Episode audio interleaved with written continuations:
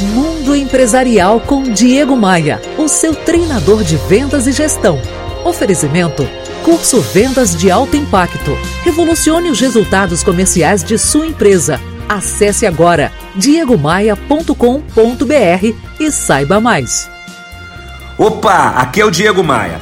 Lembro bem de uma situação muito curiosa. Eu devia ter uns 15 anos quando uma namoradinha me disse que eu seria mais bonito se eu tivesse um nariz mais fino.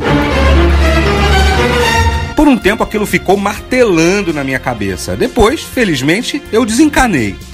Olha, eu sempre acreditei que receber um feedback pode mudar o futuro de nossas carreiras, seja ele positivo ou negativo.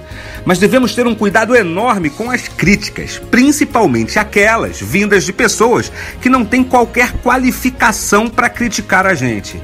São, na verdade, papagaios e o mundo está cheio deles. No caso daquela minha namorada, ela era uma especialista em nariz? Era especializada em design de rosto? A vida fica muito mais leve quando a gente assume o controle de como respondemos a cada crítica que atravessa o nosso caminho. Fica mais bonita quando a gente aprende a desviar dos baldes de água fria que recebemos.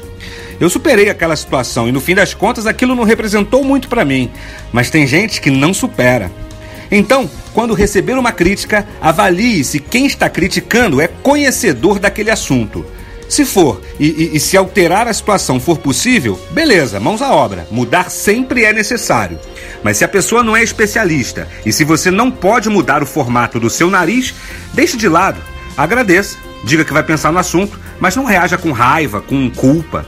Transforme a crítica inimiga em amiga. Pense nisso e me adicione no Facebook. Todos os links estão em diegomaia.com.br. Bora voar?